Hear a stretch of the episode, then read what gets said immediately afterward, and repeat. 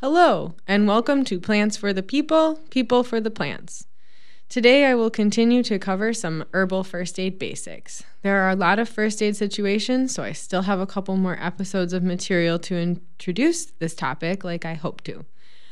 I think herbal first aid is a wonderful introduction to herbal medicine because it is so practical and simple in this setting. Today I would like to cover rashes, headaches, and more seriously, head injuries.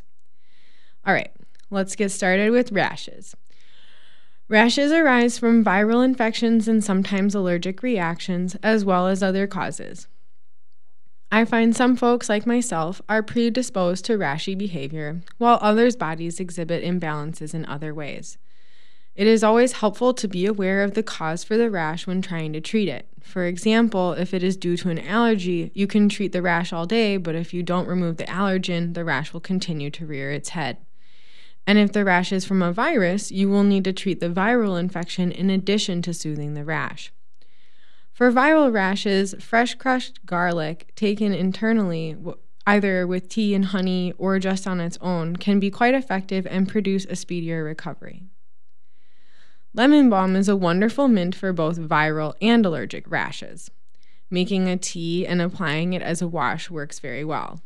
Many plants relieve the itching but may not address the root issue, so again, dive deeper once you have alleviated the most bothersome symptoms. Lavender tea or oil relieves itching, as does chamomile tea. Red clover, an abundant flower around here, is soothing for deep seated skin issues like psoriasis and eczema, as well as relieving more basic rashes. It is also very, very beneficial in a yoni steam. Calendula has many properties that are extremely beneficial to our skin and therefore treats rashes quite effectively. It is even commonly found in diaper rash creams over the counter. Marshmallow root tea will calm inflammation and relieve dryness, reducing the itch. Turmeric, though it does stain the skin, also relieves itching and inflammation. And lastly, a classic for rashes is taking an oatmeal bath. This can be a very good method for children because you can include other herbs that may produce an overall calming effect like lavender or chamomile. Headaches are common. They can be mild and annoying, or they can be chronic and debilitating. Sometimes just drinking water or having a healthy snack can whisk them away. Sometimes the headache is derived from other pain in the body, like neck or jaw tension.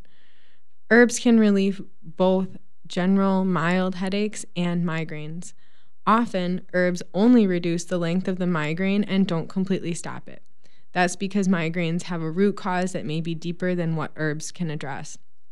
That's because migraines have a root cause that may be deeper than what these herbs address. Lavender is a wonderful soothing herb for the nerves. Sometimes even just smelling lavender can relieve a headache.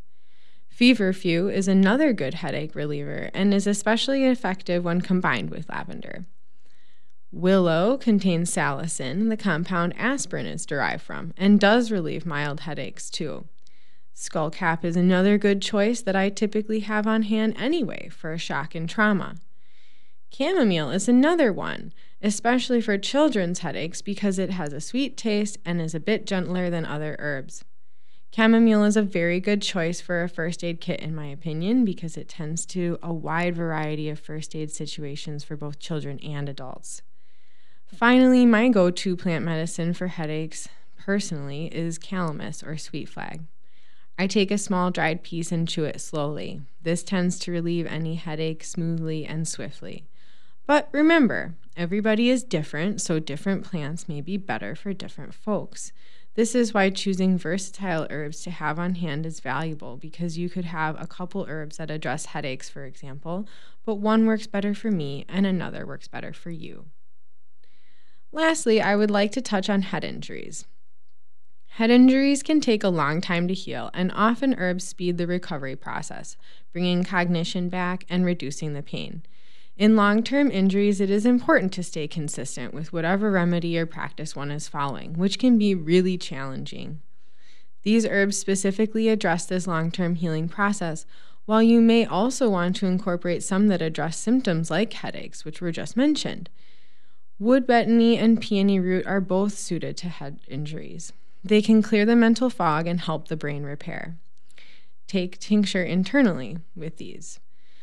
Angelica, which I mentioned for bruises, is also helpful for head injuries. They often involve bruising and have a helper who gets the blood flowing. Again, while repairing tissues can really make a difference.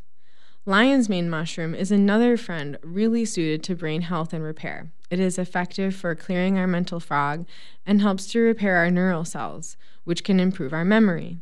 Lion's mane is also incredibly delicious, and sometimes there is nothing like a good meal to help us feel better.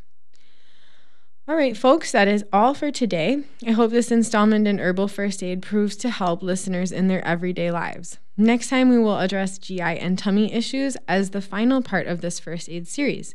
Thank you all for tuning in on WDRT Community Radio, and please contact me with questions or your enthusiasm at orp1015 at gmail.com. Take care.